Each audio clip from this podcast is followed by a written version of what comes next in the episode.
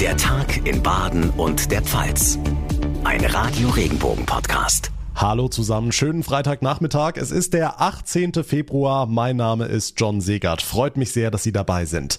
Es ist eine kleine Überraschung, die da heute aus Stuttgart kommt. Die Landesregierung will die Corona-Maßnahmen schon ab der kommenden Woche lockern und damit früher als Bund und Länder vereinbart hatten.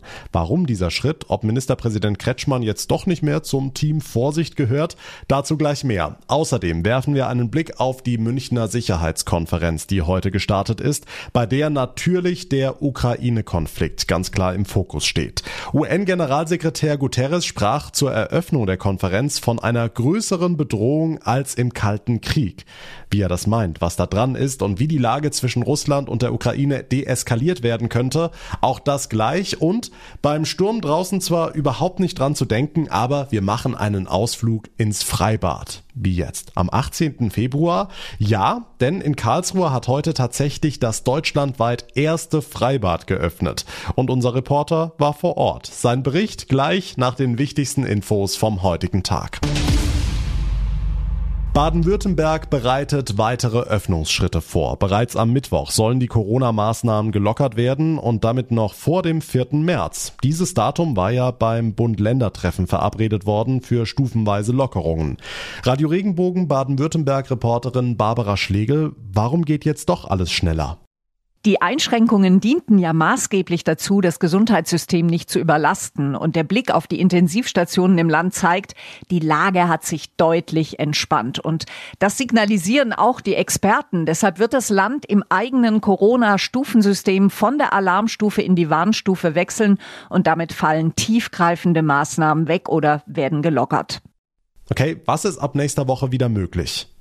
Messen können zum Beispiel wieder stattfinden, Clubs und Diskotheken öffnen. Statt 2G gilt dann fast überall nur noch 3G, auch in der Gastronomie, draußen wie drinnen im Übrigen. Also auch ungeimpfte können wieder ins Restaurant mit Negativtest. Außerdem sind bei Veranstaltungen mehr Besucherinnen und Besucher erlaubt, in Hallen bis zu 6.000, im Freien bis zu 25.000. Ministerpräsident Winfried Kretschmann. Als leidenschaftlicher Fasnachtsnah möchte ich noch ein Wort zur Fasnitz sagen. Veranstaltungen zur Pflege des örtlichen Fasnitzbrauchtums sind in Absprache mit den zuständigen Behörden unter der 3G-Regel möglich. Das wird die Narren sicherlich freuen. Die ganz großen Fasnachtsumzüge Umzüge sind zwar abgesagt, aber das ein oder andere fassnachtliche Treiben ist durchaus möglich.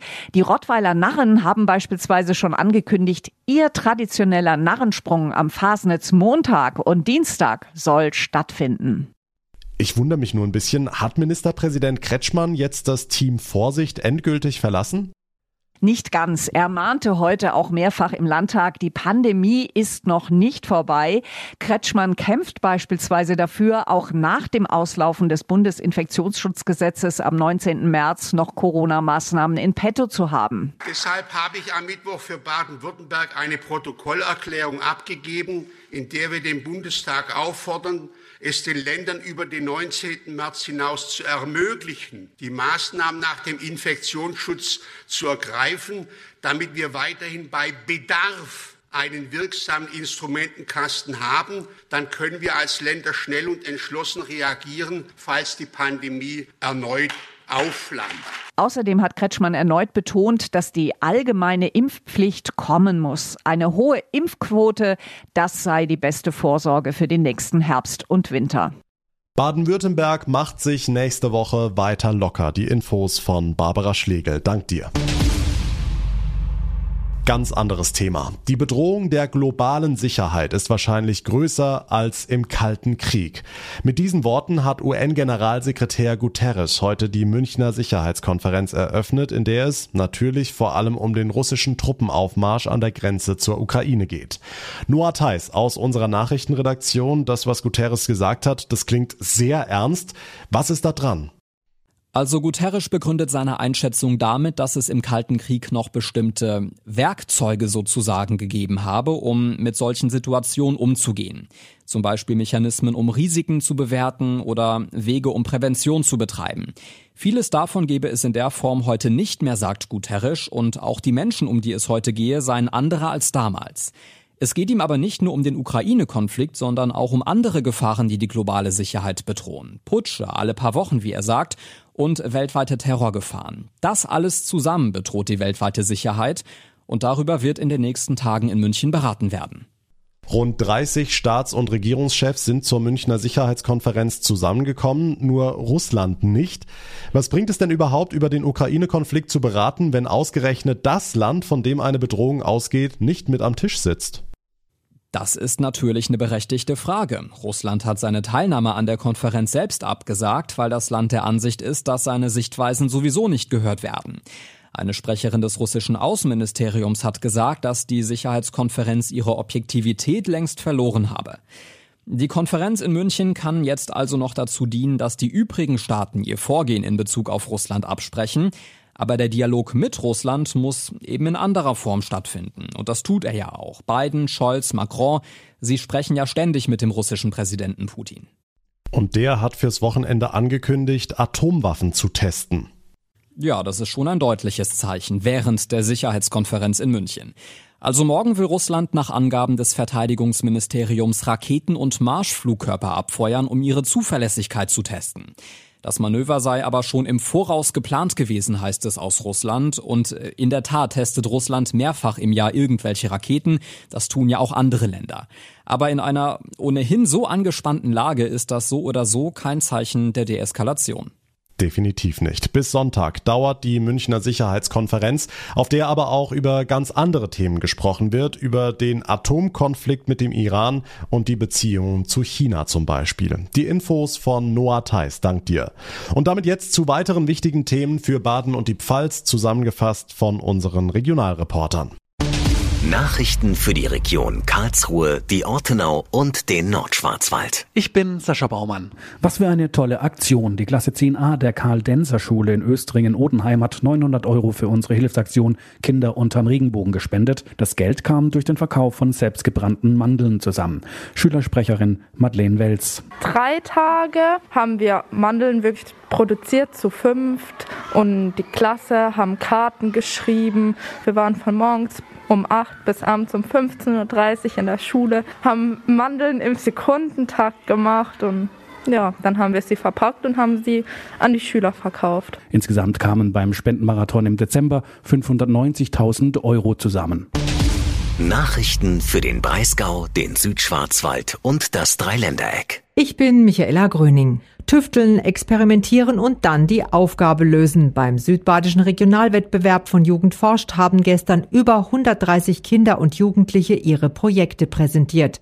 Die 14-jährige Daria Minko aus Lörrach kam mit ihrem Mitstreiter im Bereich Physik auf Platz 2. Wir haben uns das Phänomen angeschaut, bei dem sich ein hart gekochtes Ei senkrecht in einer Milchpfütze dreht und sich dabei die Milch am Ei emporzieht und ab einer gewissen Höhe wegspritzt. Und wir fanden das so spannend, dass wir uns die Frage gestellt haben, wie und unter welchen Bedingungen spritzt die, äh, die Flüssigkeit von einem drehenden Ei weg. Und darauf kamen wir, dass je dickflüssiger die Flüssigkeit, desto niedriger die maximale Steighöhe. Nachrichten für Rhein-Neckar, den Odenwald und den Kraichgau. Ich bin Alexandra Jone. Große Freude in Moosbach. Die Stadt ist jetzt offiziell eine Kleinstadtperle.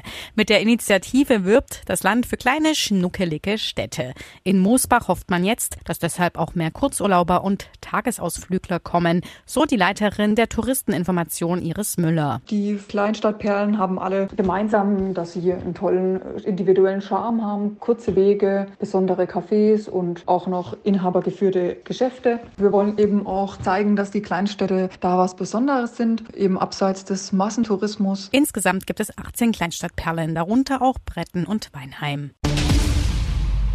Über zwei Jahre Corona, ein möglicher Krieg zwischen Russland und der Ukraine, Stürme, Klima und, und, und. Wir brauchen, glaube ich, alle mal eine Pause. Immerhin, für den Urlaub sieht's ja inzwischen gar nicht mal so schlecht aus. Die Reisebüros in Baden und der Pfalz erleben ja gerade einen richtigen Ansturm.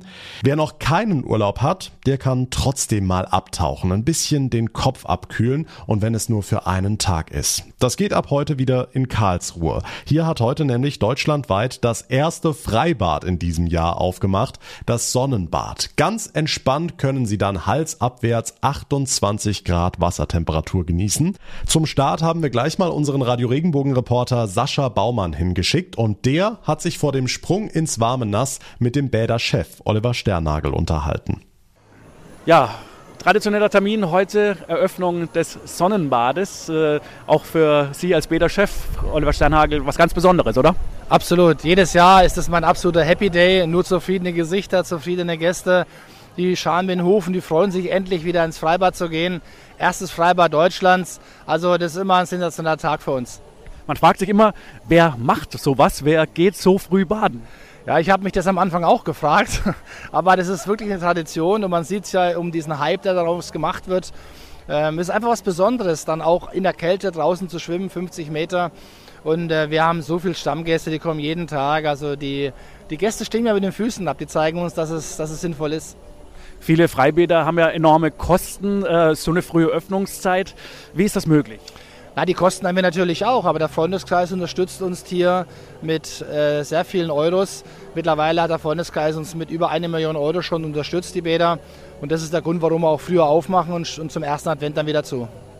Wie ist es generell mit den Bädern? Lockerungen sind jetzt da äh, positiv gestimmt oder noch ein bisschen skeptisch, was da kommen wird? Nein, absolut positiv. Also ich habe es ja immer gesagt, für uns ist wichtig, dass wir überhaupt aufhaben. Das steht an allererster Stelle und umso mehr es die Einschränkungen fallen, desto besser ist es. Es ist halt für uns sehr personalintensiv. Auch die Besucherzahlen hinken weit hinterher, weil doch viele wahrscheinlich sich überlegen, ins Bad zu gehen mit diesen Menschenmassen oder Mengen. Und deswegen bin ich froh, wenn das irgendwann vorbei ist. Warum war der Bäderchef heute nicht im Wasser? Ich, bin, ich muss Interviews geben. Okay, Dankeschön. Also, wenn Sie Lust haben auf Sommerfeeling, trotz gerade frischer Temperaturen und sehr viel Sturm, in Karlsruhe hat jetzt das deutschlandweit erste Freibad in diesem Jahr aufgemacht. Im Sonnenbad gibt's wohlige 28 Grad Wassertemperatur. Und das war der Tag in Baden und der Pfalz für heute und für diese Woche. Ich freue mich sehr, wenn wir uns am Montag wiederhören in der nächsten Folge. Bis dahin wünsche ich Ihnen eine gute Zeit und vor allem ein schönes Wochenende. Machen Sie es gut. Tschüss.